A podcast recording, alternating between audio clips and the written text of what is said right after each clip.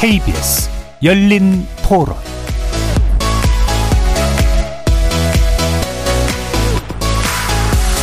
안녕하십니까. KBS 열린 토론 정준희입니다.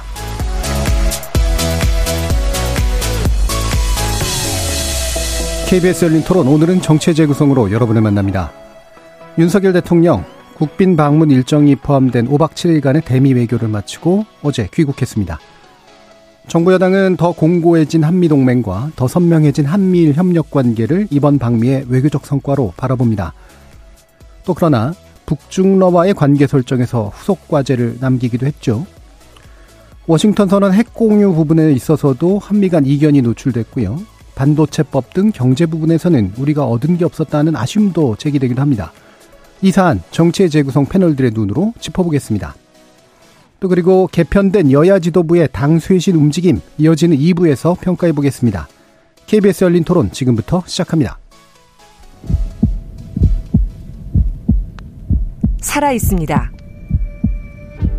토론이 살아 있습니다. 살아있는 토론, KBS 열린 토론. 토론은 라디오가 진짜입니다. 진짜 토론, KBS 열린 토론.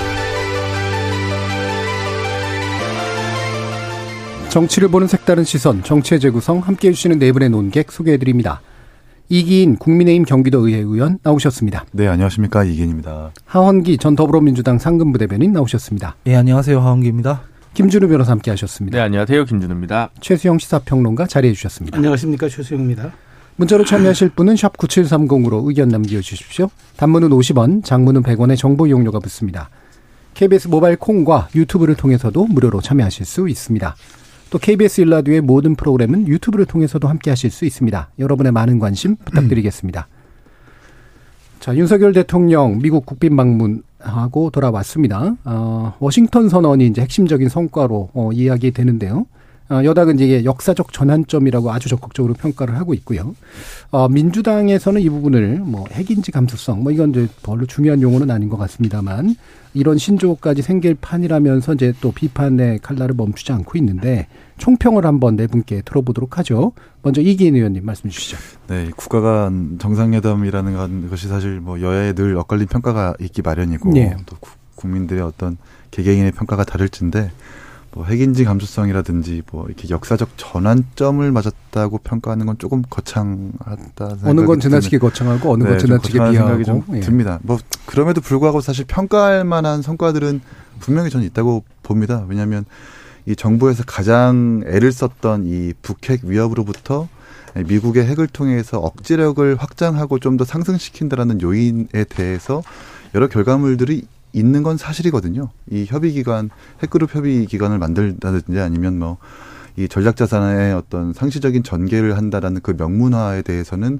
분명히 성과라고 얘기를 할 수 있겠습니다.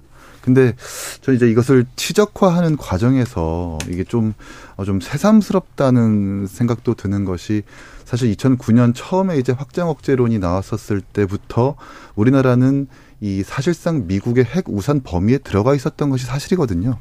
이런 부분들이 사실 원래 없었던 것이 아닌데 마치 좀 새롭게 등장한 것처럼 이것을 성과화하는 것은 조금 새삼스럽다라는 평가를 좀 예. 예, 생각하게 되고요.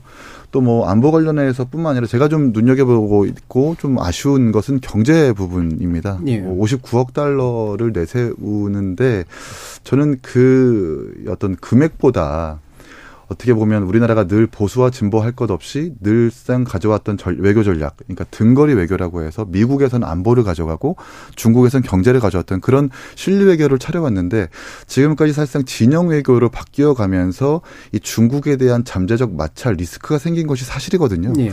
그러면 이제 미국에 좀 허심탄회하게 우리가 이렇게 무역할 수 있는 권한이나 권리 그리고 자유 등을 어떻게 이야기하고 양해할 것인가 이런 부분들에서 좀 얘기하고 돌아왔으면 음. 59억 달러 거라는 어떤 수치보다 훨씬 더 의미 있는 그런 회담이지 않았을까라는 예. 생각이 듭니다. 예. 네. 그러니까 성과를 성과로 말할 수 있는 좀 더 정확한 용어들이 좀 필요하지 않았나라는 그런 생각을 하시나 보네요. 예. 하원기 부대변인. 예, 뭐 저도 비슷한 생각인데 뭐 잘하셨어요. 59억 뭐 달러 투자 유치라든가 핵 협의 그룹 만들어서 뭘 한다. 잘하셨어요. 잘하셨는데 좀 호들갑은 안 떨었으면 좋겠다는 생각을 합니다. 예. 이를테면은 지난주 방송에서도 그랬는데 이게 핵 공유, 뭐 전술핵 재배치, 심지어는 자체 핵 개발 이런 얘기들을 보수에서 막 하는데 그 한국 보수의 인식을 미국이 대- 뒷받침할 만큼 좀 컨센서스가 형성이 돼 있냐 하니까 예. build-up이 돼 있다 이렇게 얘기를 하더라고요. 근데 그게 사실이 아니라는 게 드러난 이번 회담이었다고 봅니다. 이를테면 지금 워싱턴 선언문 가지고도 말이 많지만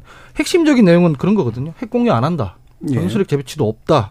너네 자체 핵 개발도 안 된다. 이게 일단 핵심인 거예요. 그 위에서 이제 뭐 핵 협의 그룹을 만들고 핵 잠수함을 보냈다가 말았다가 한다는 이 얘기들이 있는 거거든요. 예. 보수가 주장했던 것들을 하나도 얻어오진 못했다. 이렇게 음. 말씀드리고 싶고 여기에 대해서 지적을 하니까 왜뭐 어, 대통령이 외교 나가서 일하고 있는 걸 깎아내리기만 하냐라고 주장하는데 뭐 다른 진보 쪽에서 이런 데서 뭐 핵공유 해오라고 요구한 적이 없거든요. 예. 본인들이 해올 수 있다 한다 호들갑을 떨었던 게 아닌 걸로 밝혀지니까 이게 사기 아니냐라고 이제 정치적 공격을 하는 예. 거예요. 여기에 대해서는 좀 겸허한 자세로 음. 있는 그대로 얘기하는 게이그 자세가 너무 필요하다 저는 생각을 하고요. 예. 그다음에 경제적 부분에 있어서도 저희가 뭐 59억 달러를 투자 유치를 받았다라고 하지만 저희 같은 기간에 저희 기업이 미국에 투자한 건 더 많습니다. 120억 뭐 달러라고 하잖아요.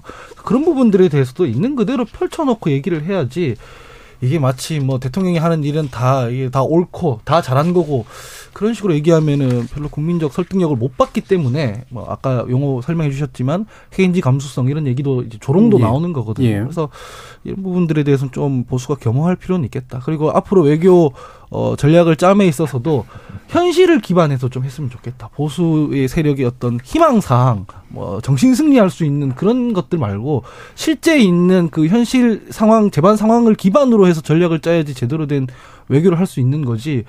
막 희망사항 부풀려놨다가 실제로 뭐가 안 나오면 미국이랑 엇박자 나오고 이러면 이제 수습하는데 더 힘들지 않겠습니까? 예. 그런 감상이 좀 들었습니다. 예, 목표치를 너무 높여놓은 상태에서 이제 실제로 가져온 것이 그러니까 없어 보이는 상태가 된 거 아니겠느냐라는 그런 얘기를 해주셔서요. 최성 평론가님 의견 들어볼까요? 네.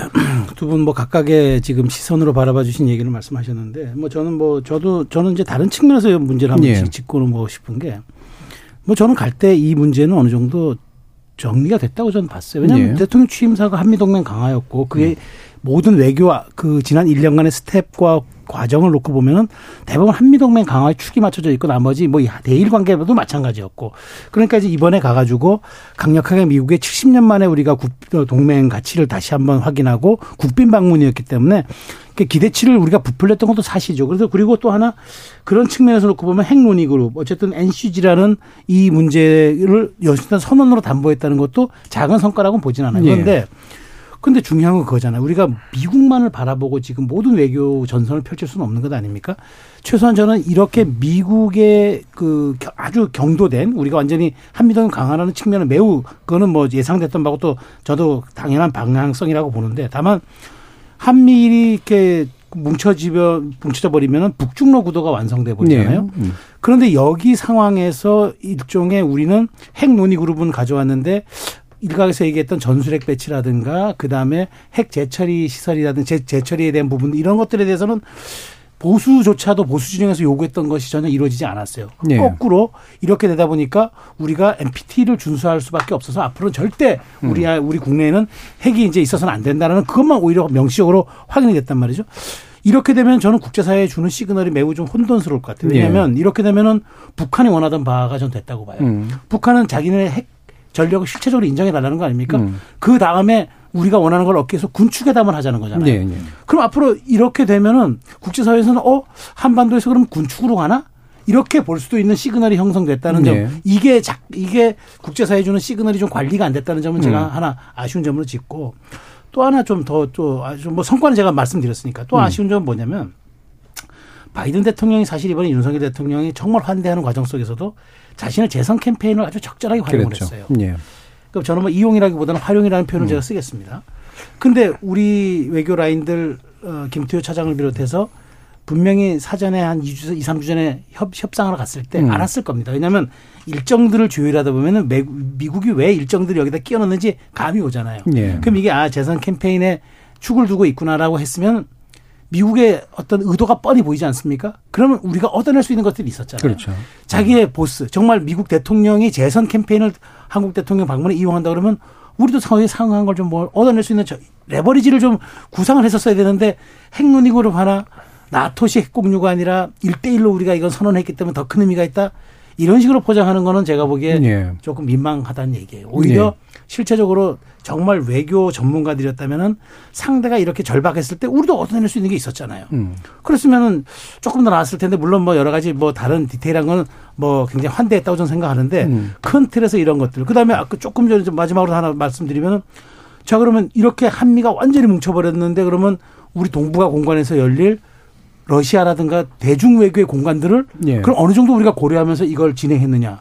그 뒷문을 열어놓은 상태에서 앞문을 닫아 걸었어야죠. 예, 예. 이런 부분도 물론 지금은 제가 평가를 보면 아닙니다만은 음. 앞으로 정교하게 이분들이 어떻게 관리되고 있는지 국민들은 다 쳐다볼 거고 이것들이 잘 관리되지 않으면은 굉장히 좀 출렁거림이 있을 수 있다라는 점은 인식해야 될 것 같습니다. 예. 근데 제가 최수영 평론가님 말씀 들으니까 하나만 더 보태고 싶은 예. 게 있으면 지금 이 윤석열 대통령 그 한미 정상회담이나 워- 워싱턴 선언이나 이런 걸 보면 그 전에 문재인 정부에서 뭐 더 나아간 게 사실 없잖아요. 음. 있는 그대로잖아요. 근데 지난 정권에서 는 한미 동맹이 뭐 흔들린다 이런 얘기들 보수에서 많이 나왔고 뭐 안보 공백이 생겼다 이런 얘기도 많이 나왔는데 그러면 지난 정권에서 한미 동맹이 흔들렸고 안미 아, 안보 동맹 안보 공백이 생긴 부분에 대해 메꿀 수 있는 새로운 걸 갖고 왔었잖아요. 예. 그런 게 전혀 없었다라는 점에서는 앞으로 이제 이 와- 어, 안보 부분에 있어서도 너무 정권 다르다고 이거 뭐 한미 동맹 와해된 거 아니냐 이렇게 좀 비판 안 했으면 좋겠다라는 생각합니다. 예. 그 미세한 차이 또는 또 큰 차이라고 볼 수도 있는 차이도 이제 있으니까 그 부분은 나중에 좀 더 얘기를 해보더라고요. 예, 김준호 변호사님.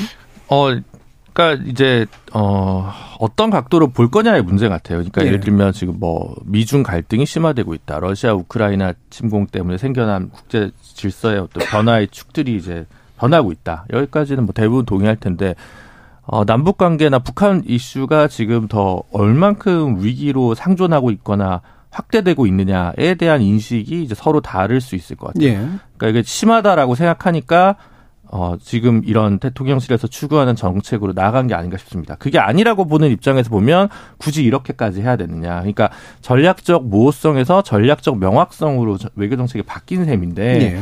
요렇게 됐을 때 하려면 그를 통해서 얻은 이익이 뭐냐. 근데 이익이 뭐 이번 성과에서 정확하게 뭐 핵공유였다 아니다 그런 문제가 아니라 그럼 역으로 그런 건 안 되더라도 왜냐하면 핵 확산 금지 조약도 있고 뭐 한일 뭐 원자력 뭐 여러 가지 협정들이 있기 때문에 핵 보유나 뭐 이런 것들을 한국에 배치하는 건 어렵다 하더라도 그 그거를 감수하더라도 해야 될 만큼 북핵의 위기가 지금 굉장히 심화되고 있다라고 판단하면 지금 대통령실처럼 가겠죠. 음. 근데 이제 저는 이제 과연 그렇게 볼 문제냐에 대해서 조금 다른 이견이 있으니까 이른바 정세 인식이 어떻게 두느냐에 따라서 이 정책 처방이 필요하냐 필요하지 않느냐라고 얘기하는 부분이 있을 것 같습니다. 예. 근데 슬 안타까운 것은 어 전략적 그러니까 심각하다 하더라도 한국에서는 같은 경우는 사실은 세계 3위 수준의 주둔 미군이 있는 거죠. 음. 독일, 일본 두 나라 다음으로 아마 높을 거고 딴 나라는 많아도 뭐 몇백 명, 몇천 예. 명인데 몇만 명 단위가 있는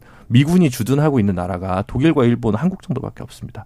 이것만으로 사실 한미 동맹의 상징이거든요. 다른 거는 좀 다르다고 생각하고 어차피 핵 배치는 안 될 것이고 그런 상황에서 보면 결국 어 오히려 특별히 있다기보다는 70주년을 맞아서 보수의 어떤 습관적 한미 동맹을 이 어, 각종 협의회를 만든다 그리고 별도의 선언문을 채택하는 정도로 기술적으로 풀면서 그냥 국내 정치에 이용하려고 했던 거 아니냐 예. 저는 그런 생각이 들거든요. 이게 정말 필수 불가결하게 지금 필요한 선언과 프로세스였는지에 대해서 저는 의문이 있는데 뭐 어. 저 같은 사람 생각하는 게 이제 아니한 인식이다라고 보시는 네. 분들 입장에서는 지금 이게 유일한 길이었다라고 얘기하실 것 같긴 해요. 음. 그 부분은 완전히 인식을 달리하는 거라서 평가하기 좀 되게 애매한 부분이 있고 음. 근데 이제 국민적으로 봤을 때는 안보 문제는 그렇다 치더라도 경제 성과가 경제 교류에 관한 성과가 좀 있었어야 되는데 그 부분이 미진하다는 건 아마 오늘 참여하신 분들이 다 동의하실 것 같아서 예. 거기 때문에 높은 점수를 국민들로부터 윤석열 정부가 받기는 어려울 것 같다라는 생각입니다. 예. 그러면은 좀 구체적인 것들에 대해서 좀 더 들어가긴 할 텐데 왜 지난번에 이제 최수영 평론가님께서 이제 그 한일 관계의 문제는 결국은 한 그러니까 미국 방문을 통해서 뭔가 나름대로 그렇죠. 완결된 구도를 가질 것이다 이런 말씀을 주셨었잖아요. 어느 정도까지 좀 진척됐다고 판단을 하시나요? 그 진척이라는 게 지금 기시다 답방이 조속히 이루어진다는 거 예. 아닙니까? 그러니까 뭐 제가 그때 얘기, 뭐 예견이라기보다는 예측을 했- 했던 했던 게 저는 한미 동맹 강화 그다음에 미국의 환대, 미국의 뭐 환대라는 게 저는 그냥 수사학적 얘기, 얘기입니다. 그냥 음. 정서적인 이야기인데, 그러니까 그렇게 미국이 굉장히 우호적으로 붙으면 일본도 어느 정도 성의를 보일 수밖에 없을 것이다. 결국 예. 대일 외교의 완결판은 한미 우리가 한, 그 미국 방문으로 인해서 완결점을 찍을 수밖에 없다 했는데 어쨌든 약간 그런 표식은 나타나는 것 같아요. 일본도 어찌됐건 우리가 뭔가 성의있게 보여줘야 한다라는 측면에서 기시다 답방도 지금 조속히 지금 추진될 것 같고 그다음에 정상이 우리나라에 올 때 정말 빈손으로 올까? 그러니까 예. 답방 물론 일본 내에서는 그런 여론도 있다 그래요. 답방 자체가 성이다라고 셔틀 외교 복원해 주는 게 그 성이다라고 얘기하는데 그거는 제가 보기에 좀 약간 기대치를 낮추려는 전략적 발언으로 보이고 올 때는 빈손으로 안 올 겁니다. 지금 뭐 그뭐 화이트리스트 복원 이런 것들 외에도 일본이 우리에게 줄 수 있는 뭐 여- 과거사 문제까지는 아니더라도 최소한 현실적으로 우리 국민들이 조금 공감할 수 있는 뭐 그런 것들 부분들 가져올 거라고 보고요. 저는 이런 측면에서 놓고 보면은 그 지금 말씀하신 게 그 우리가 순기능으로 놓고 보면 한미일 동맹이라는 강화라는 측면은 분명히 칭찬은 받아야 되고 또 우리가 반드시 가야 할 방향성이 맞는데 그러면 이렇게 반대 측면에서는 북중로 구도를 어떻게 관리할 것이냐 예. 이게 좀 굉장히 중요하다고 봐요. 더더군다나 경제적으로도 우리가 대중국 교육 이게 굉장히 높거든요. 러시아는 조금 낮다 그러다 하더라도 중국의 의존도는 우리가 상당 부분 높기 때문에 이렇게 지금 미국 시장도 좀 불확실성이 생겨버리고 사후 관리가 지금 필요한 마당에 중국은 지금 불확실성 플러스 현실적인 지금 사실은 압박 조건이 올 수도 있고 예. 북한 이제 이거 중국이 기본적으로 뭐 불용 치외니 이런 식으로 외교, 외교적인 언사로 이렇게 압박을 하지만 실제적으로 그거는 그 뭐 중국 공산당식의 가 말- 말하자면 선전 선동술이고 예. 더 중요한 건 경제 문제에서는 우리가 체감할 수 있는 쪽으로 압박이 올 수도 있다는 음. 이 현실적인 것들은 기업에 상당 부분 부담이 오거든요. 그래서 저는 한미일 동맹 강화의 반대편에서는 북중로의 이 공간을 우리가 어떻게 활용해 나갈 것인지 이제 기시다 답방으로 더 완전한 이제 구도가 형성이 예, 되고 예. 전선이 형성이 될 텐데 이 점에 대해서 우리 외교 라인들은 기시다 답방을 왔기 때문에 한일 관계도 이제는 다시 격상되고 있다 이런 식으로만 볼 게 아니라 음. 나머지 뒷공간이 어떻게 열리는지 이 공간에 대해서 우리가 어떻게 정교하게 관리할 것인지 이런 점들은 좀 국민들에게 안심을 줄 수 있는 예. 어, 것들이 왜냐하면 올 5월 달에 더더군다나 G7도 있지 않습니까? 정교하게 이런 부분들에 대해서는 국민에게 주는 메시지가 좀 있어야 될 것 같다는 생각이 듭니다. 예. 뭐 이왕 그 얘기를 해주신 김에 더 얘기를 나눠보도록 하죠. 그렇죠. 그러니까 대중교역 적자가 작년부터 발생하기 시작하고 있었던 거고, 그래서 저는 전에도 말씀드린 적 있지만 저희가 지난 몇십 년 동안 나름의 또 뭐 IMF나 뭐 2008년 금융위기에도 불구하고 비교적 순조롭게 경제 지표에서 뭐 양극화 문제는 심해졌지만 성장할 수 있었던 건 결국 중국에 대한 수출을 바탕으로 한 것이었고 어떻게 보면 뭐 사회과학자들이 얘기하는 87 체제보다 먹고 사는 문제에서 이92 체제 예. 다 대중 수교를 이루어진 그 시점이 더 중요할 수도 있다고 봅니다. 근데 그 체제가 이제 지우는 거죠. 끝난 거죠. 적어도 흑자 최대 흑자국이었던 중국이 이제 아니고 아마 지금 뭐 베트남이 일인가요? 뭐 이렇게 될 예. 겁니다. 그래서 저는 이렇게까지 전략적 명확성으로 나아갔을 때 중국 문제에서 굉장히 더 심해질 것이고 그러면 사드 배치 때만 해도 뭐 롯데라든가 뭐 아모레퍼시픽이라든가 현대기아차라든가 이런 데가 굉장히 사실은 중국 내수 시장에서 승부 보던 기업들의 주가도 엄청 하락하고 실적도 굉장히 안 좋아졌습니다. 예. 그게 더 나빠질 건데 그를 상쇄할 카드가 지금 와서 지금 중국 정부의 저 반응들을 보면 과연 뭐 좋을까? 아마 이제 중국 시장에서의 재건을 노리는 기업들 입장에서는 굉장히 좀 답답할 거고요. 예. 또 우크라이나 문제 관련해서도 지금 러시아 같은 경우도 전쟁 나면서 뭐 현대자동차가 이제 공장을 러시아에서 뭐 판다고 지금 또 기사까지 나왔는데 사실은 또 나름 그 흑자 국가를 지금 하나 또 잃어버리게 생기는 겁니다. 그래서 음, 너무 좀 그러니까 만약 정말 안보가 위태로운 상황이라면 저도 뭐 용인할 수 있겠지만 오히려 이념적인 이데올로그를 쫓다가 실익을 읽는 오히려 이념 외교를 지금 정부가 하고 있는 거 아닌가라는 예. 걱정이 굉장히 많이 듭니다. 예. 실제로 이제 베트남과 수교한 게 또 92년인데 30년 만인 지난해 사상 처음으로 이제 무역 수지 흑자를 가장 많이 기록한 국가라고 하죠. 근데 이것도 오래 가진 않을 거다라는 그런 전망들이 많이 있던데. 자, 이 부분 또 이기현 의원님 말씀 주시죠. 대일 외교에서 부족한 것들이 많이 드러나기도 했었고 또 음. 우리가 많이 내려놨다. 그래서 국민들의 평가가 그렇게 좋지 않은 상황에서 어, 이것의 완성은 사실 한미 정상회담을 통해서 완성된다라고 이렇게 예견을 했는데 예.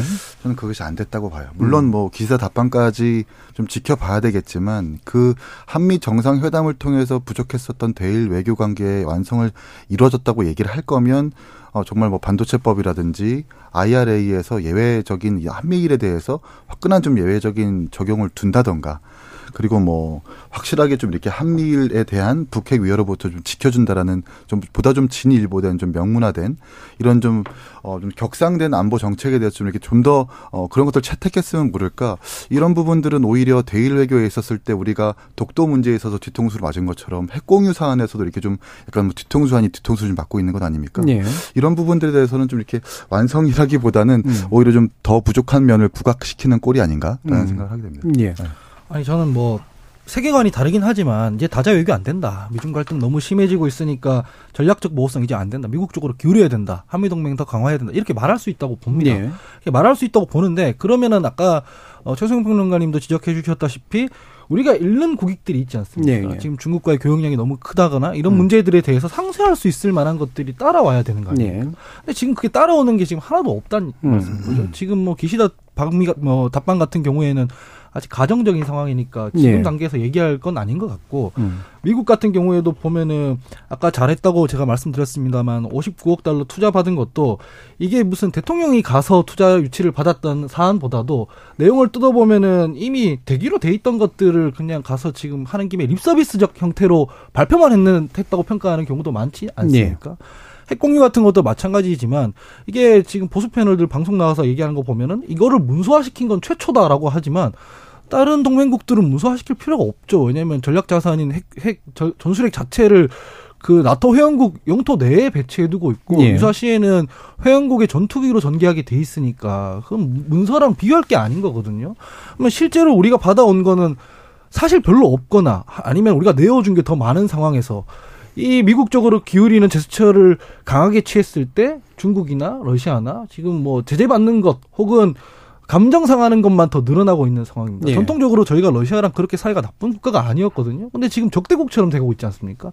이게 지금 운반이 너무 거칠다. 그래서 세계관이 지금 국제 정세상 이제 더 이상 전략적 모호성을 하면 안 된다라고 주장할 거면 그 전에 미리 전지 작업을 통해서 우리가 잃는 국익에 대해서 상쇄할 수 있을 만한 것들을 작업을 좀 해뒀어야 되는데 예. 그런 게 지금 전혀 안 돼 있는 것 같아서 음. 걱정이다라고 평가하고 있습니다. 그러니까 이 부분이 이제 방금 또 하부 대변인 말씀 주신 것처럼 하면, 그러니까 이를테면은 이제 그 한미일 체제 를 중심으로 돌아갈 수밖에 없다면 그 안에 들어감으로써 얻는 안보가 이제 플러스 하나 정도. 뭐 예를 들면 경제가 플러스 두 개까지 못 가더라도 또 거기서 얻는 게 한 플러스 돼서 여기서 얻는 거 잃는 것들을 어느 정도 상쇄해야 된다라는 거잖아요. 네. 그리고 그거를 요구를 했어야 된다는 거고. 근데 또 이 기본판 자체가 어쩔 수 없이 우리가 손해를 감수하면서 들어가야 되는 진영이다. 라고 또 생각할 수도 있고, 만약에 또 그렇다면 그 얘기를 해야 될 필요도 있는 것 같고요. 어떤 판단을 하실지 좀더 들어볼까요? 그래서 이제 더구나 재선 가도에 지금 가고 있는 바이든 대통령에게 어, 또 엄청난 청구서를 느리 밀, 밀 수도 없을 것 같습니다. 예. 그래서 예를 들면 사실은 그 이게 우리가 잃는 게 너무 많다라고 음. 얘기를 하면서 그러면 주한 미군 그 방위 분담금의 비율을 좀 조정해 달라.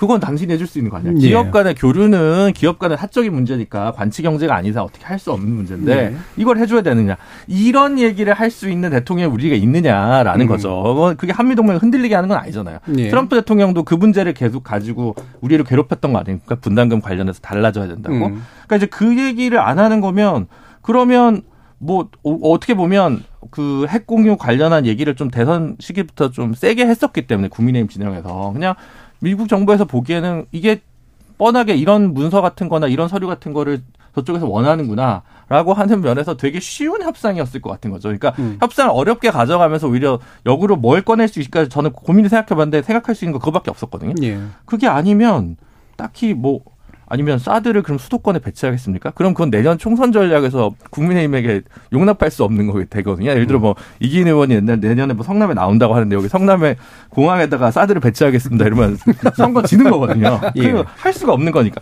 그러니까 야, 남은 거 그거밖에 없는데 그것조차 과연 주장할 생각이나 배짱이 있었을까라는 점에서 예. 높은 점수를 주기가 저는 힘든 거죠. 예. 한미 그 주한미군 방위비 분담금 문제는 막 생각해내신 것 같은 느낌이 들긴 합니다만. 그러니까 그 정도로 뭔가 옵션이 그러니까 사실 요구할 옵션도 별로 없었고 네. 요구할 것에 대한 어떤 태도도 아마 안 돼 있었을 것이다. 그럼 이제 어차피 잃는 판이었을 것이다라는 말씀이신데요. 어, 최성평 의원 어떠세요? 그러니까 저도 뭐 아까 말씀드린 대로 우리가 이제 그렇게 갔었으면 좀 전략적으로 우리가 음. 좀 지렛대로 활용해서라도 좀 미국 측에 우리가 사실은 그 저는 그, 그 지금 김준호 변호사 자 저랑 아까 얘기가 좀 비슷했던 게 예. 그런 점에서 일맥상통하는데 저는 그 미국 측의 칠- 동맹 70년 그다음에 가치 동맹 글로벌 동맹 이 얘기를 하면서 저는 윤 대통령의 기조가 사실 변한 건 맞아요. 제가 일전에 여기서도 한 말씀 드린 음. 적이 있는 것 같은데 원래 외교의 기조는 전략적 모호성을 유지하는 거잖아요. 그런데 그렇죠. 윤 대통령은 그걸 버린 것 같아요. 네. 전략적 명확성을 음. 채택한 거예요. 그러니까 저 이렇게 모호하지 않게 갈 테니까 그러면 확실하게 우리랑 같이 갑시다. 뭐 고우 투게더를 넘어서 그래서 이번 워싱턴 선언에 행동하는 동맹이라는 아주 네. 유의미한 구절이 사실 하나 들어갑니다. 그래서 네. 행동하는 동맹이라는 게 정말 저는 그 이렇게 선언에 들어갔던 거는 이게 레토릭 차원이 아니라 이건 음. 어, 그, 그동안에 과, 과거에 있었던 한미 상호 방위 조약을 넘어서는 이거는 이제 정말 굳건한 동맹으로서의 역할을 하는 이제 그 앞으로 이게 어떻게 전개되는지 봐야 되겠습니다만은 그런 측면에서 윤 대통령께서 이제 전략적 모호성 대신에 전략적 명확성을 택했다. 저는 그거는 선택의 여지가 있는 걸로 봐요. 그러니까 이거는 외교 전략의 문제니까. 자, 그런데 이제 그렇게 했을 때 과연 우리가 그러면 리스크 관리를 얼마큼 해낼 수 있느냐 역량이 있어야 되는데 예. 그게 입증이 안 됐다는 이야기를 제가 드리는 음. 거고 그리고 그렇게 중요한 레버리지 지렛대로 활용할 수 있는 사안이 있었는데 그 좋은 기회를 제가 외교 라인들이 날렸다고 보는 거예요. 그러니까 예. 아까 바이든 대통령의 재선.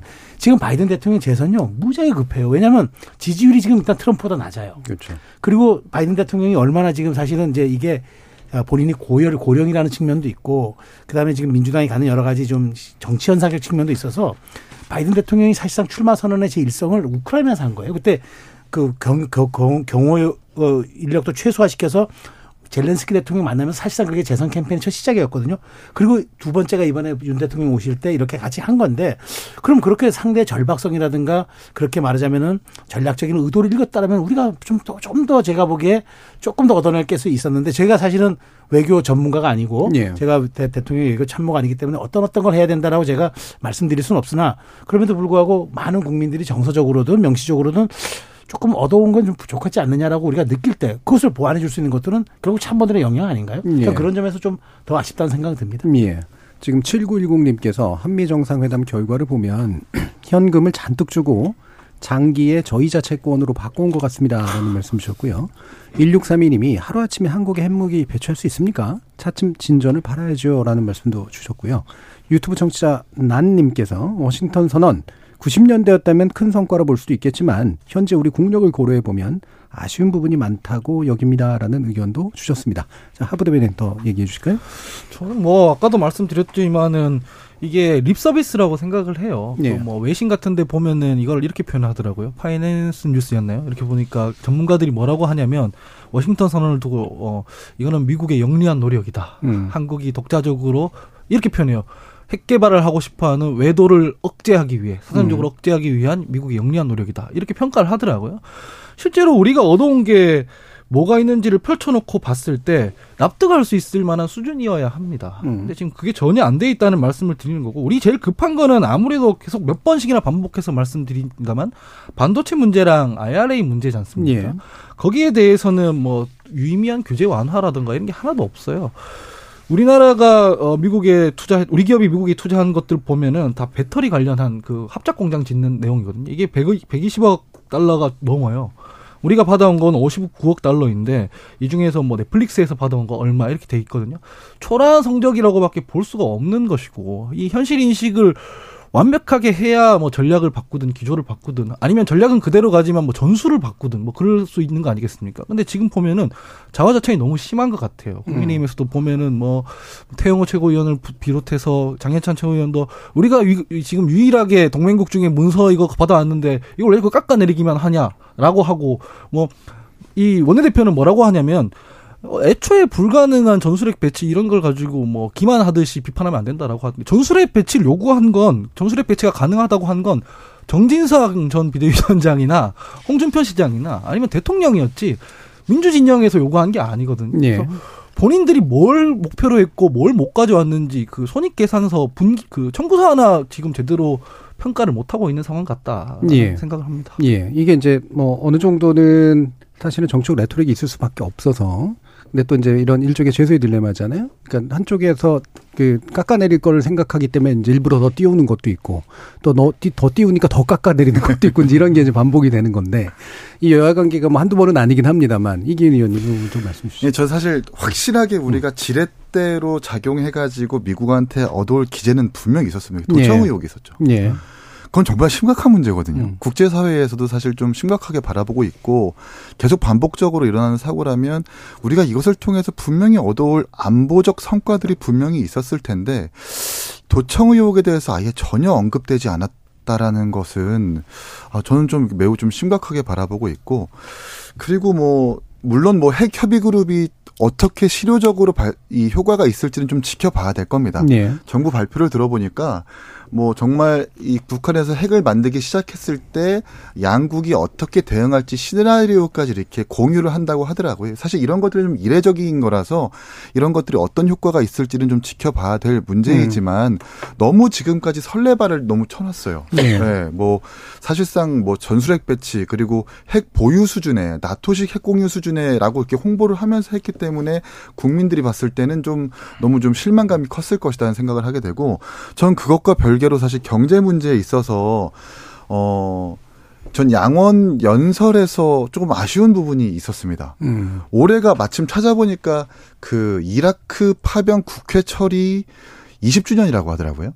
그러니까 지금 한국 전쟁에 대해서 자꾸 부각시켜 가지고 우리가 자꾸 지고 들어가는 상황을 만들어 줄 것이 아니라 예. 우리가 우리의 피해를 감수하면서 미국에 했었던 헌신 예. 이런 것들을 부각시키면서 음. 어, 당신들 우리에게 자유의 가치를 내걸었던 양국이 어, 한국의 자국 우선주의 때문에 우리가 기업할 자유에 대해서 좀 영역을 제한받고 있다는 메시지를 줬다면 59억 달러라든지는 수치보다는 훨씬 더 의미 있는 메시지를 전달하지 예. 않았을까? 미국의 자국 우선주의. 그렇죠, 그렇죠. 예, 예, 예. 미국의 우선, 자, 자국 우선주의 때문에 뭐 이런 것들이 좀 선행됐으면 음. 더 좋았을 걸이라는 생각을 하게 되고 전 무엇보다 그 핵잠수함 한반도 배치에서 좀 조금 어, 이것이 우리한테 그렇게 좋은 것인가라는 의문이 드는 것이 거기에 탑재되는 미사일의 어떤 포 장거리가 12,000km라고 해요. 사실상 괌에 있어도 괜찮고 다른 예. 나라에 있어도 괜찮은 건데 이것이 한반도에 들어온다는 것은 어떤 의미일까? 음. 이게 과연 북핵 위협에 대한 직접적인 대응의 의미일까 아니면은 러시아나 중국에 주는 메시지가 더큰 예, 것일까? 뭐 이런 부분들도 좀 우려되는 부분이기도 합니다. 예. 예. 자, 그러면 뭐 이제 일부 마무리하기 전에 이 부분들 네 분으로부터 좀 듣고 싶은데요. 아무래도 여야가 어, 한 목소리를 내기는 어렵겠지만 그래도 이제 함께 의회의 도움을 받아서 또 행정부가 뭔가를 외교에서 풀고 이러려면 이제 좀 약간 긴밀한 그 협상 같은 것들도 좀 있어야 되잖아요. 특히 이제 설명하는 기회도 굉장히 중요한데 예전에 이제 특히 미국은 제일 중요한 국가니까 어, 방미 이후에 이제 여야 지도부 가 만나거나 이제 정부가 정부가 이제 의회를 또 설득하는 그런 과정 이런 것들이 일부 있었는데 요번에는 그게 좀 일어날까라는 그런 궁금증이 좀 있습니다. 뭐 앞으로 어떻게 안 일어날 일인지 일어날 일인지를 예상할 것까지는 아닌 것 같습니다만 어떤 것들이 좀 필요할까 한번 얘기를 들어보죠. 최성현 변호사. 네네. 아니 저는 뭐 당연히 그건 당연의 문제라고 봅니다. 네. 왜냐하면 지난 그 바이든 방한은 대통령 취임한 지 한 달밖에 안 된 상황이고, 그 다음에 이제 그 지난번 나갔을 때 이제 스페인 방문이라든가 뭐 이런 쪽들은 그때 워낙 대통령께서 이제 논란이 많은 상황에 또 그 초래한 바도 있고 또 그 당시 이재명 대표 체제가 막 출범하기 직전이었고 그런 여러 가지 정치적 상황들을 놓고 봤으면은 저는 이번이 적기라고 봐요. 예. 왜냐하면 여야 다 원내 지도부가 공교롭게 그렇죠. 바뀌었잖아요. 국민의힘의 윤재욱 대표 체제, 그다음에 음. 바로 이제 박광원 대표 원내대표 체제로 바뀌었기 때문에 저는 그 이재명 대표가 물론 부담스러울 겁니다. 속내로선 그러면은 음. 이재명 대표를 피해서 워- 여야 원내대표단과 상임위원장단을 부를 때뭐 네. 국회의장 다시 모셔도 좋고요. 음. 어쨌든 대통령께서 지난번 시정연설에서도 아, 의회주의를 존중하고 그 사실 그런 부분을 강조하셨기 때문에 오히려 그러면은 저는 물꼬를 틀 거라고 보고 정치적으로도 이득이 많을 거라고 봐요. 왜냐하면 순방 성과를 설명을 떠나서 박강원 원내대표한테 자, 저 지금 그렇지 않아도 거부권 전국이지 않습니까? 예, 예. 자, 나도 협조할 건 협조할 테니. 그래서 윤재혁 대표 보고도 협조해서 잘 협조해 주시고 좀 협치해서 풀어나갑시다. 이렇게 얘기하면은 박강원 대표가 원내대표가 새롭게 자꾸 거부권 전국을 뚫을 또 그런 또 말하자면은 새로운 법안 들고 와서 또 다시 본회의 상정하고 하겠습니까? 예. 저는 그래서 오히려 이 타이밍에 대통령이 선제적으로 쥐는 그런 음. 어, 정치적 의미도 있고 해가지고 늦지 않은 시기에 물론 이제 뭐 이번 주에 이제 어느 정도 이제 물밑 조율을 정무수석실이나 국민 원내 지도부랑 해가지고 늦지 않은 시기에 저는 순방 성과를 설명하는 자리를 갖는 게 저는 당연한 또 대통령의 책무이기도 하지만 오히려 꼬인 전국을 음. 풀고도 대통령의 담대한 전환 혹은 통 크게 아 이거 뭐야 협치 구도로 한번 대통령이 가보자는 그런 시, 긍정적 신호를 보내는 측면에서도 매우 저는 필요한 사안이고 이건 당위의 예. 측면이다. 좀 그렇게 말 씀드리겠습니다. 예, 총선 전이 지금 거의 유일한 적기다라는 얘기들이 그렇죠. 많이 나오던데 이긴 의원님은 어떤 생각이세요? 일단 지금까지 정부가 가져왔던 일관적인 일관적인 기조는 이 피의자격인 야당 대표와 절대 어떤 협의는 없다. 음. 예, 전 이것을 빨리 벗어나야 된다고 봐요. 네. 뭐 사실 저도 이재명 전 대표에 대해서 그렇게 긍정적으로 생각하지는 않지만 음. 이 성과에 대해서 논의하고 이것을 후속 조치도 반드시 필요한 부분이기 때문에 국회 협조는 반드시 구해야 되는 부분이거든요. 예. 이런 부분들은 어, 우리 정부가 이렇게 좀 마음을 열어놓고 협의를 해야 된다고 생각을 하고 과거 정부의 사례만 비교해 봐도 어, 보수 진보 할 것 없이 뭐 그때만 해도 뭐 야당이 얼마나 마음에 안 들었겠습니까? 그럼에도 불구하고 꼭 임기 내 두 번 이상은 이 성과에 대해서 공유를 하는 자리를 가졌기 때문에 여야 지도부 회동뿐만 아니라 국회에서든 지금까지 있었던 어떤 대일 외교라든지 한미 정상회담의 어떤 이 패키지에 대해서 어떤 국민에게 변화가 올 것인가에 대한 자세한 어떤 성과의 설명은 있어야 된다고 봅니다. 예. 예. 변호사. 만나면 좋겠죠. 근데 일단 간호법에 대한 거부권 예. 행사 여부에 대한 판단을 어떻게 했는지가 일단 의문이고 적어도 만나려면 그거라도 뭘 가져와야죠. 예, 음. 제2요구권을 행사하지 않아야 뭐 이제 만날 텐데 만나면 또 싸울 거거나 간호법 얘기하고 음. 그다음 넘어가서 방송법 그다음에 이제 뭐 쌍특허법까지 줄줄이 있지 않습니까? 노란봉투법. 그래서, 예, 예. 그래서 아주 좀 가- 간단치 않을 것 같고 예. 저는 뭐 못 만나도 좋으니까 이- 어, 그- 그 연내에 음. 예, 시진핑 수석을 주석을 다시 꼭 만나는 일정이 예. 국익 차원에서 더 지금 중요한 거 아닐까라는 생각을 강하게 하고 있습니다. 오히려 여야 문제 말고 예, 국익 차원에서 보면 예. 그리고 자꾸 대통령께서 뭐 자유 가치 동맹 얘기하는데 아까 얘기했지만 1위 교역 국가는 베트남인데 공산당 아닙니까? 그런 이념과 현실에 맞지 않는 어, 수사학을 자꾸 쓰시는 게 별로 국익에 바람직하지 않은 것 같다는 생각이 듭니다. 제가 뭐 예. 용공 세력이 되자는 얘기가 아니라 현실이 그렇지 않습니까? 예. 예, 저도 사실 기대가 잘 안 됩니다. 물론 만나셨으면 좋겠는데 뭐 지금 대통령께서는 야당 뭐 한심한 야당 못 만나겠으면 여당 내에 있는 쓴소리라도 좀 들었으면 좋겠다는 생각을 합니다. 이를테면 외교 문제 관련해서도 뭐 최소한 유승민 전 의원 얘기라도 듣는다든가 예. 간호법 관련해서는 최현숙 의원 간호사 출신이잖아요.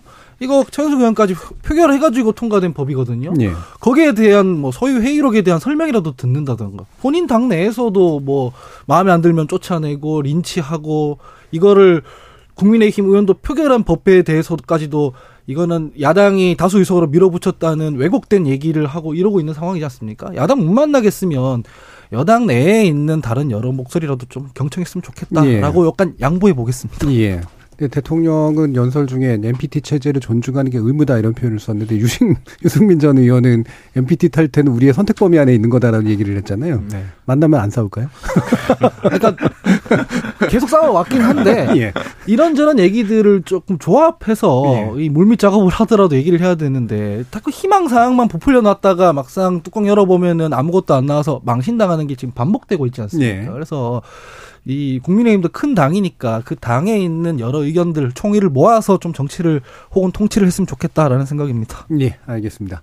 자, 일부 논의를 통해서 어, 윤석열 대통령의 이번 미국 방문의 성과와 한계에 대해서 어, 네 분의 의견 한번 좀 들어봤는데요. 또 이어지는 2부에서는 어, 각 당의 어, 지도부가 일부 또 개편되면서 어, 과연 어, 새로운 협상의 국면이 연결될 수 있을지 또 당내 쇄신이 이루어질 수 있을지 한번 논의해 보도록 하겠습니다. 여러분은 지금 KBS 열린 토론과 함께하고 계십니다. 토론은 치열해도 판단은 냉정하게 복잡한 세상을 바꾸는 첫 걸음은 의외로 단순할지도 모릅니다. 평일 저녁 7시 20분 당신을 바꾸는 질문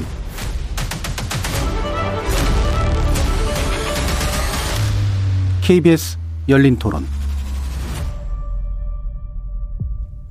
KBS 열린 토론 정치의 재구성 2부 최수영 시사평론가 김주루 변호사 하원기 전 더불어민주당 상근부대변인 이기인 국민의힘 경기도의회 의원 이렇게 네 분과 함께 여야 지도부의 당 쇄신 움직임 한번 전망하고 평가해 보도록 하겠습니다. 자 일단 국민의힘 이야기를 좀 해볼까요? 어, 중앙당 윤리위원회에서 첫 회의를 열어서 김재원 태용호 최고위원에 대한 징계 절차를 개시했는데 아, 두 최고위원은 자진 사퇴는 고려하지 않는 것으로 이야기되고 있습니다. 아, 과연 이제 이런 윤리위원회의 행동이 이제 국민의힘의 뭔가 고삐를 좀 새로이 하는, 새로이 쥐는 그런 첫 단추가 될 수 있을지 김준우 변호사님 말씀 주시죠. 네, 어쨌든 5.18이 또 눈앞에 있기 때문에 김재원 의원에 대한 징계는 5월 18일 전에 해야 된다는 게 아마 국민의힘 내에서도 내부적으로 어, 협의나 합의가 되고 있는 것 같습니다. 그래서 네. 아마 좀 조속하게 이루어지지 않을까 싶고요. 어, 당사자 두 분이야 내년에 어, 다시 의원 배지를 달기 위해서 최고위원회 사실 나가신 분들이라 당연히 자진 사퇴는 하지 않을 것 같고 뭐 이게 당원권 뭐 정지 몇 개월 정도로 아마 정리되지 않을까 저는 그렇게 보였고요. 음. 그걸 뭐 어떤 분들은 이제 이준석 대표의 징계 수위와의 형평성 얘기를 좀 얘기를 할 텐데 어 제가 봤을 때는 어차피 위원장이 바뀌었기 때문에 좀뭐 예. 재판부가 바뀐 거라서 음. 구- 크게 설레 구애되거나 구속되지 않고 그냥 어 일정 수준의 뭐 국민적으로 납득할 만한 징계 수위를 정하지 않을까 그렇게 생각됩니다. 네. 원래 사법부가 그러나요? 아 뭐 설레 그렇게 구속될 필요 없지 않습니까? 예. 네, 전원 합의체로 변경하면 되죠. 제가 제가 그 어떤 분입니다. 예. 양도구역 이런 걸로 이제 당원권 정지 6개월을 했으면 거기에 비춰봤을 때 뭐 5.18 문제를 얘기했던 김재원 최고위원이나 예. 4.3 얘기했던 태영호 최고위원이 훨씬 더 윤리적 측면에서 저는 문제가 있다고 생각을 하기 때문에 음. 형평을 맞춘다면 품위 유지 측면에서도 이 비슷한 징계 수위를 내려야 한다라고 생각을 하지만 하지만 그렇게 주장하는 대신 제가 뭘 말하고 싶냐면 예. 애초에 표현 가지고 그렇게 윤리위를 열어서 징계 때리는 것 자체가 이렇게 음. 기준이 모호하고 자의적으로 혹은 정치적 힘의 불균형에 의해서 진행될 여지가 너무 높다는 걸 예. 이번에 국민의힘에서 좀 깨달았으면 좋겠습니다. 예. 예.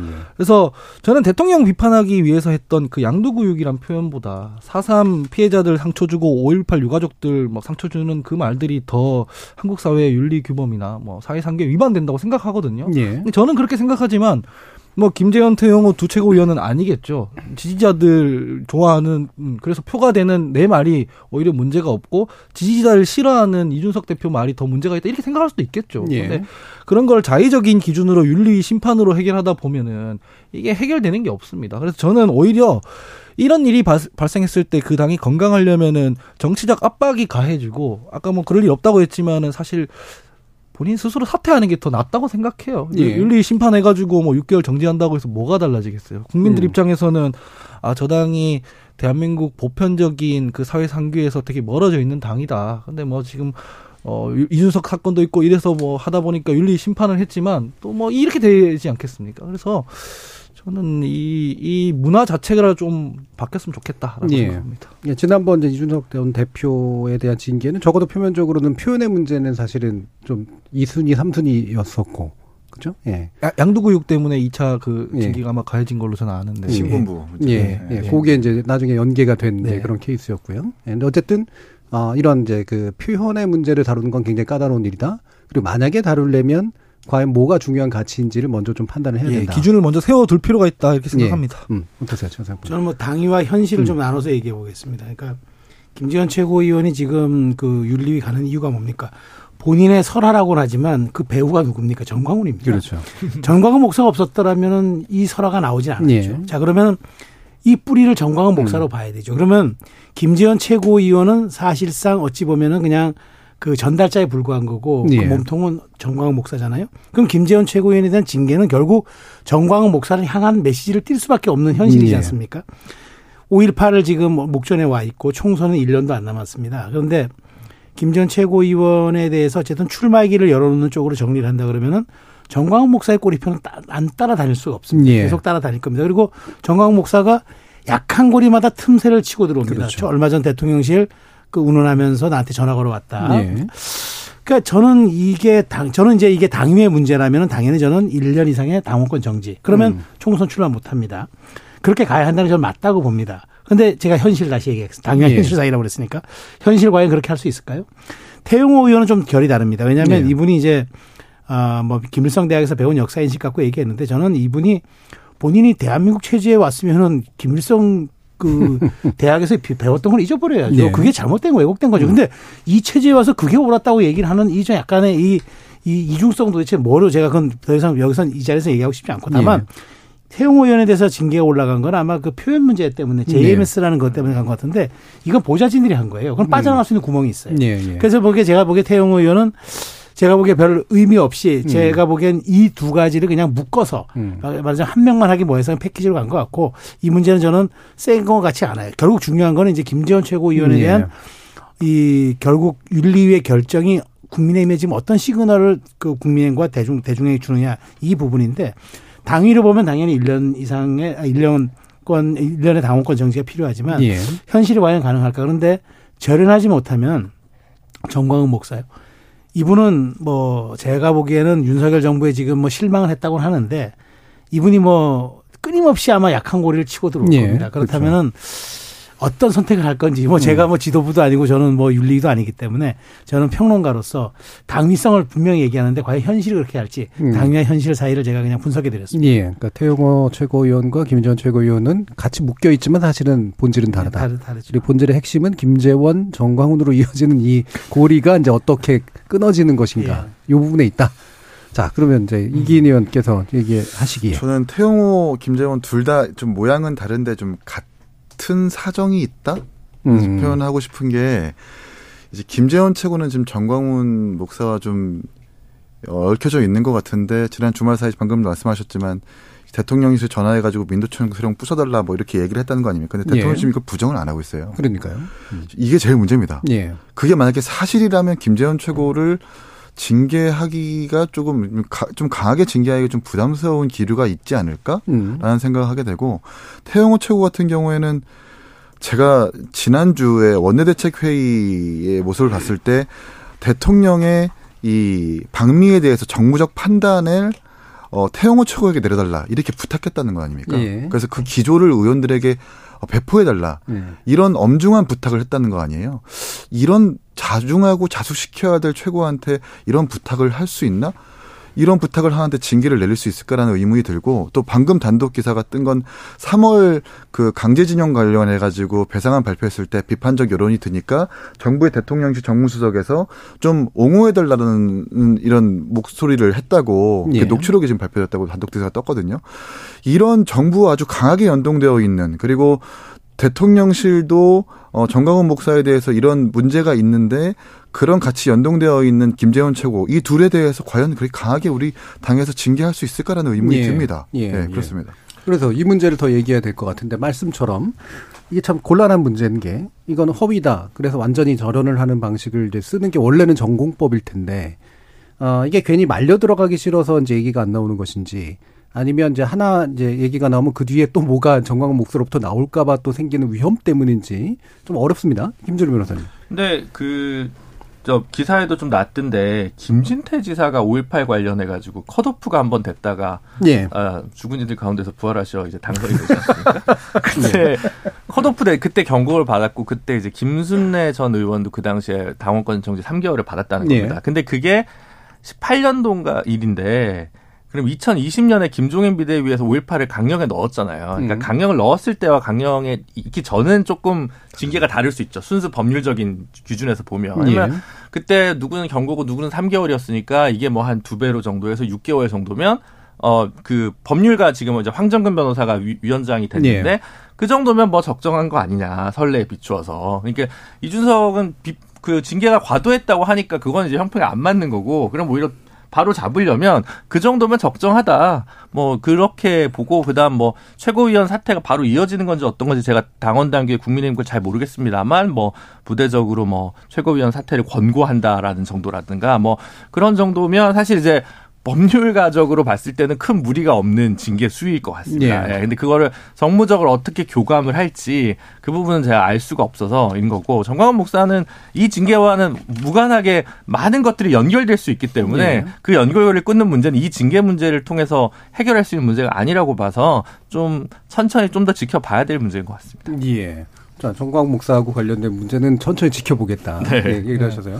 그 이기은 의원님 말씀하신 거랑 거의 비슷한데 저도 예. 보면 대통령실이 일단 뭐 하는 사람들인지 모르겠어요. 음. 사실이라면 뭐 정광훈 목사한테 전화해서 민주노총 세력 막아달라 이런 것도 그렇고 뭐 박지원 원장 뭐 얘기한 거 있으면 거기에 또 사사건건 논평하고 아니 이게 지금 대통령실에서 진짜 해야 되는 일 대통령이 워싱턴 포스트랑 인터뷰하다가 사고가 났는데 이걸 가지고 뭐 주어가 있니 없니 논쟁이나 했지 않습니까? 원래 정상적인 공보 라인이 돌아갔다면 그 자리에서 정리가 됐어야 되는 거거든요. 예. 근데 할 일은 안 하고 뭐 쓸데없는 패널들 무슨 얘기하는지 나 보고 유튜브나 보고 하는 게 걱정이 됩니다. 일단은 예, 쓸데없는 패널은 아니죠. 쓸데없이 패널들 예, 얘기하는 예. 쓸데없이 쓸- 뭐 박정 원장 쓸데없는 얘기도 좀 합니다.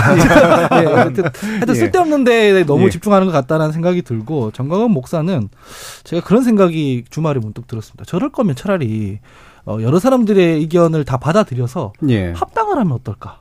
합당을 하고 당의 공식적인 프로세스를 작동시켜서 윤리위에서 정광훈 목사를 뭐 이렇게 징계한다거나 이러면은 어 뭐 김지원 최고위원한테도 좋고 아이 손절을 지금 당이 달라서 못하는 상황이라면 이 당의 틀에 안에 넣어서 징계를 할 수 있으니까 그것도 좋고 차라리 저렇게 계속 질질 끌고 갈 거면 어 합당을 좀 해서 그러면 탈당하고 창당하시겠죠. 다시. 네.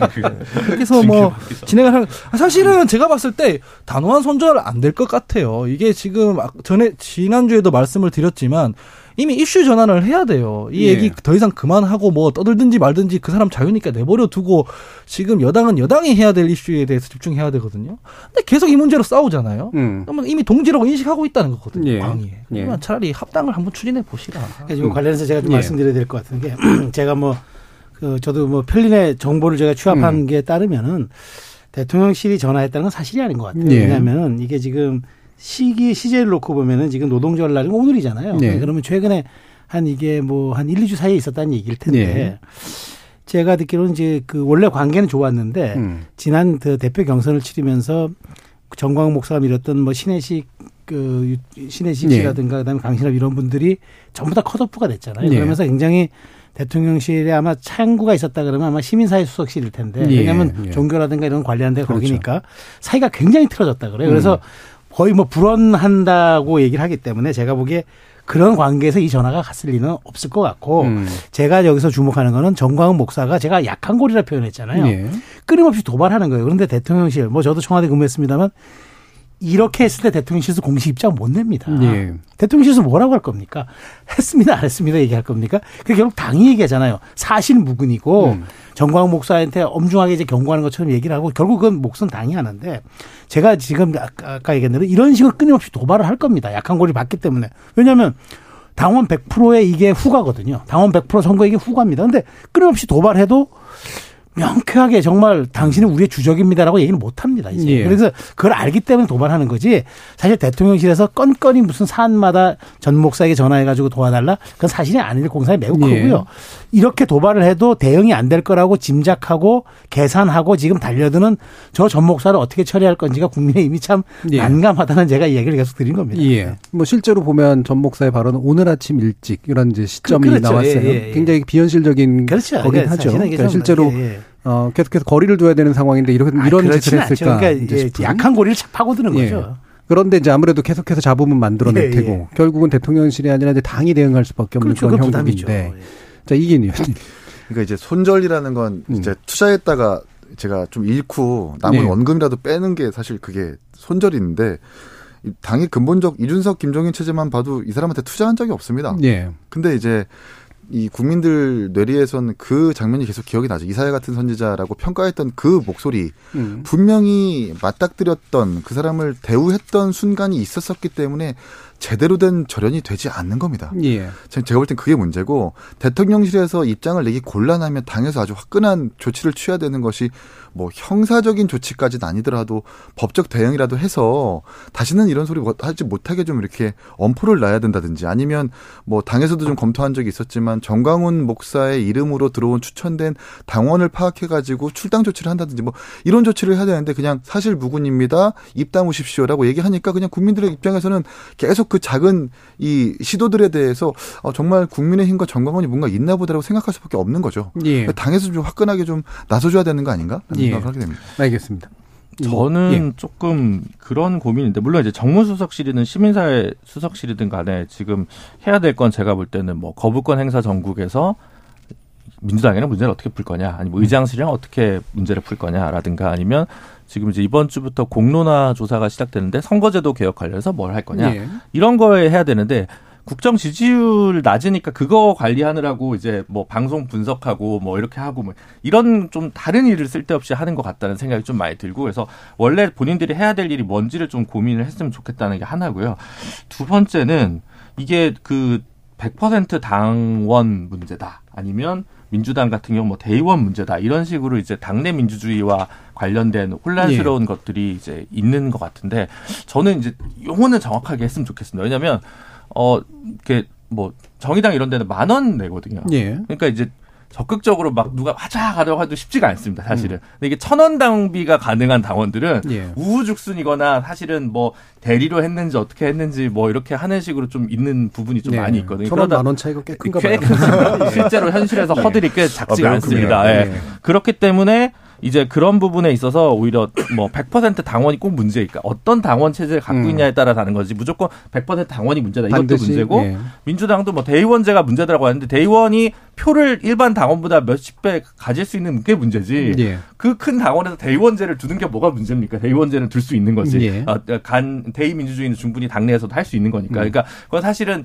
그 그를 둘러싼 액수나 뭐 권한의 문제를 재조정해야 되는 건데 100% 당원이 문제다, 뭐 대의원제가 문제다. 이렇게 얘기하는 건 약간 좀 말이 안 맞는 것 같다는 생각이 좀 많이 듭니다. 예, 그 얘기를 하셔서 바로 민주당 얘기로 옮겨가 보도록 하죠. 실제로 이제 박광훈 체제가 이제 새로 만들어졌고요.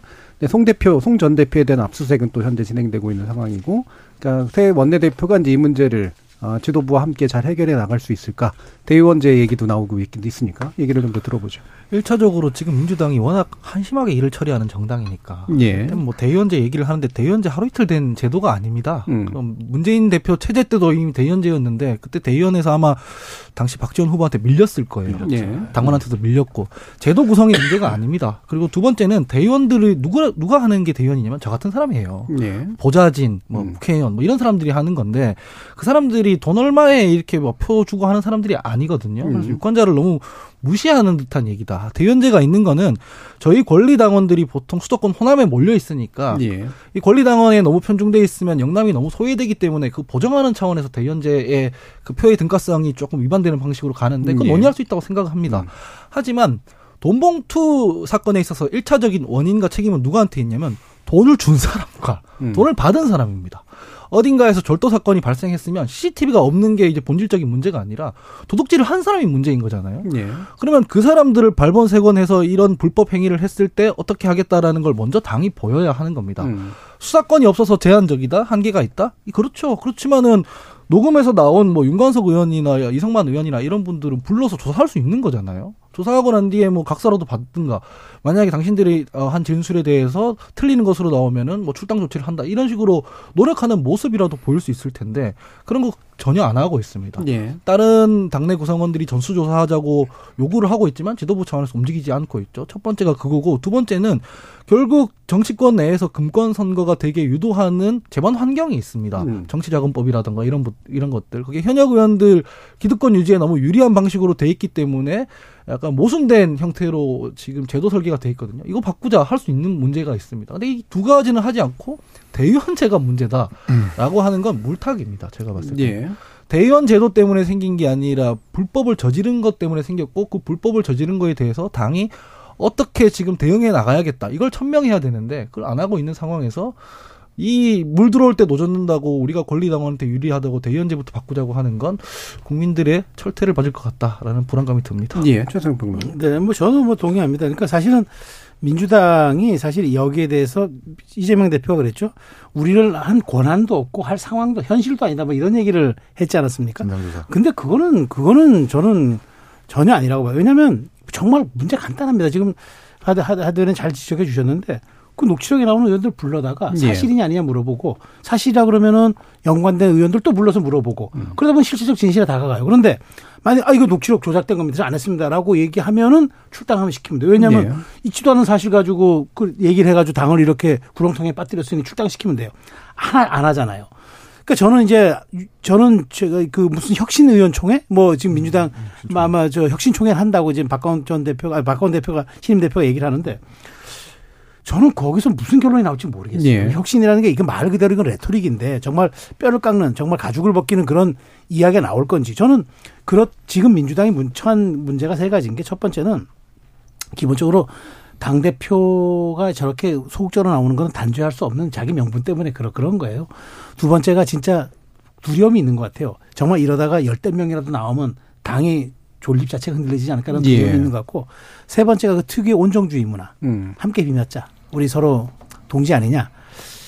그래서 저는 박강원 과연 신임 대표가 예. 이세 가지의 딜, 이 세 가지의 허들을 뚫고 혁신총회라는 걸 통해서, 의총을 통해서 정말 민주당의 그래도 자정 노력이라도 보여줄 수 있을까?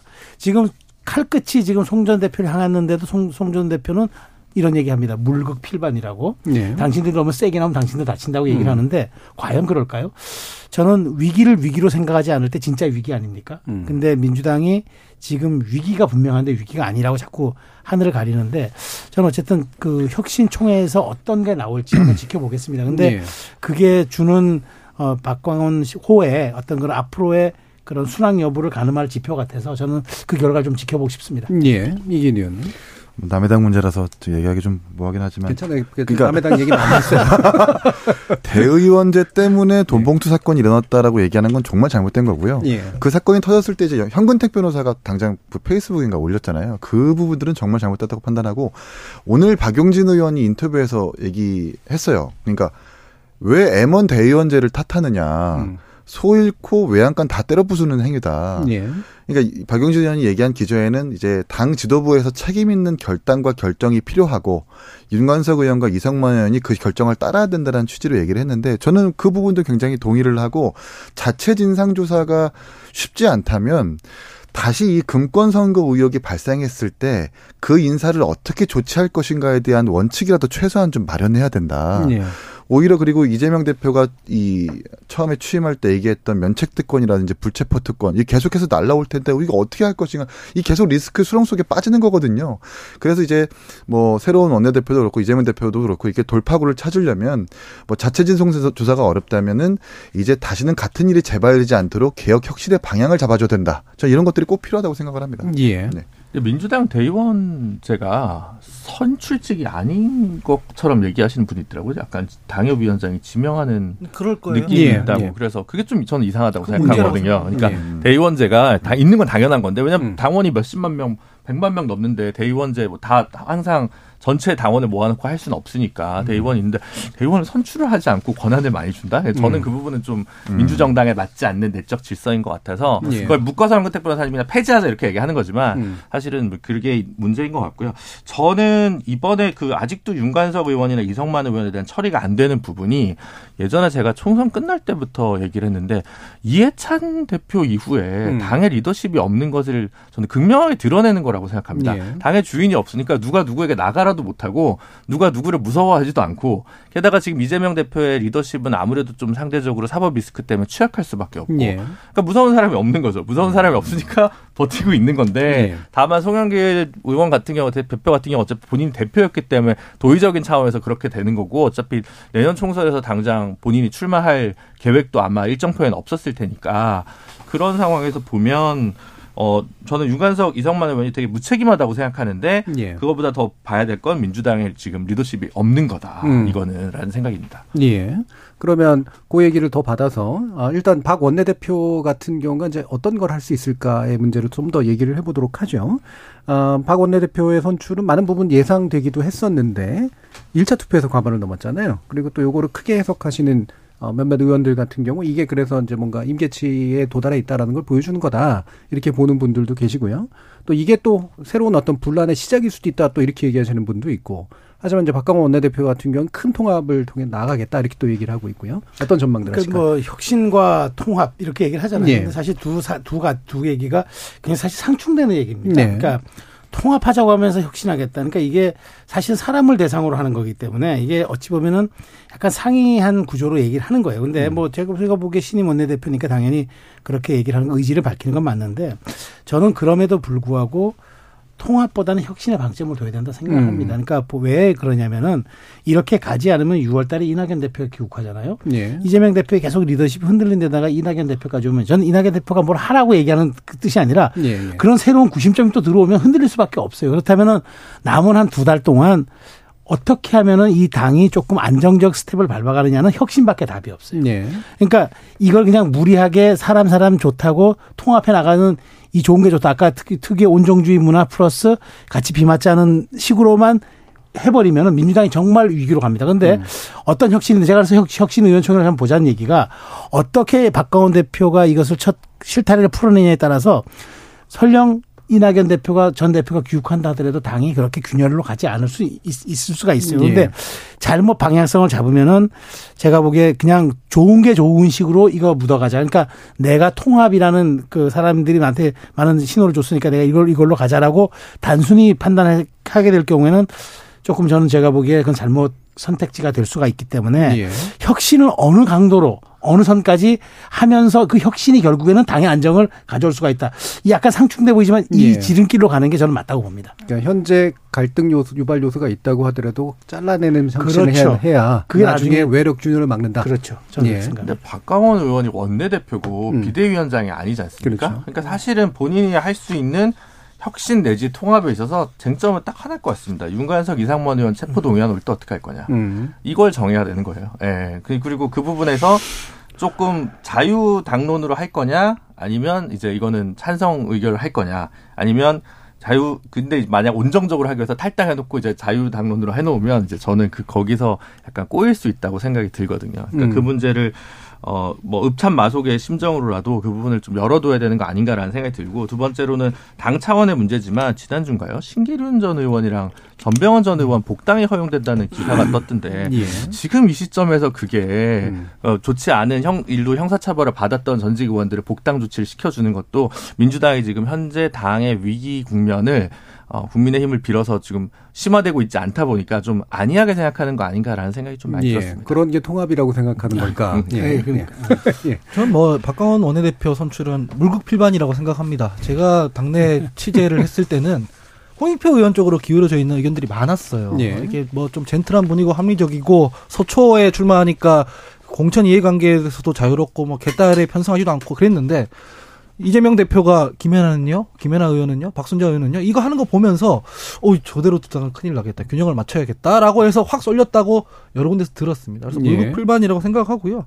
통합이라는 것은 의견이 다른데 힘으로 찍어 눌러서 이렇게 획일화 시키는 건 억압이죠. 그건 통합이 아니라 상황이 다르고 의견이 다른 상황에서 이걸 조율해서 하나로 사회적 합의를 합의를 이끌어내는 게 통합이잖아요. 그래서 그렇게 하려면은 박강원 원내대표가 원내에서 좀 균형을 잡아줄 필요가 있었다라고 생각을 의원들은 했을 것 같아요. 그래서 예. 좀 지켜봐야 될 문제다라고 봅니다. 예, 이기대 의원. 전 사실 박범계 의원이 될 줄 알았는데 예. 그이 돈봉투 사건 때문에 음. 어쨌든 뭐 법조에 대해서 이렇게 좀 관계가 있으니까 될 줄 알았는데 뭐 박강원 의원이 된 것에 좀 놀랬고요. 좀 민심에 다가서겠다라는 민주당 의원들의 어떤 판단이 있지 않았을까? 그리고 이재명 대표가 가지고 있는 사업적 리스크를 총선이 가까워지니까 이런 것들을 좀 당장 탈피가 어렵다라는 판단에서 아마 전체 민주당 의원들의 고민은 그렇게 깊지 않았을 것이다. 그래서 음. 사실 1차 투표에서 바로 끝난 것이라고 저는 생각을 하고요. 오늘 박광원 원내대표 인터뷰 이- 이것저것 한것 좀 들어보니까 약간의 미묘한 차이는 좀 있습니다. 그 예. 확실히 친명계와 비명계로 좀 나뉘는 것이 대의원 제도에 대해서 지금 뭐 개딸들뿐만 아니라 어 친명계 의원들이 좀 손봐야 된다라고 목소리를 높이는가 하면 바로 박광원 의원이 그것을 시기상조라고 선을 그었거든요. 예. 이런 부분들만 해도 앞으로 이제 돈봉투 사건에 대해서 그 검찰의 수사가 좀 구체화가 될 때, 더 증거가 나올 때이 런 좀 친명과 비명의 어떤 갈라짐이 조금 더 심해지지 않을까라는 생각을 하게 됩니다. 음. 뭐 잠깐 아니, 얘기- 예. 괜찮습니다. 예, 알겠습니다. 자, 이영일님께서 김재원만 이겠습니까? 국민의힘에 정광 관련돼 있는 사람 많을 것 같은데요. 관계 정리 쉽지 않을 것 같습니다. 의견 주셨고요. 유튜브로 써니강님은 구, 구태인 대의원제 폐지가 옳다고 또 의견을 주셨습니다. 자, KBS 열린 토론 정체 재구성은 이것으로 모두 마무리하겠습니다. 오늘 함께 해주신 이기인 국민의힘 경기도의 의원, 하원기 전 더불어민주당 상근부 대변인, 김주리 변호사, 최수영 시사평론가 네 분 모두 수고하셨습니다. 감사합니다. 수고하셨습니다. 지금까지 KBS 열린 토론 정준이었습니다.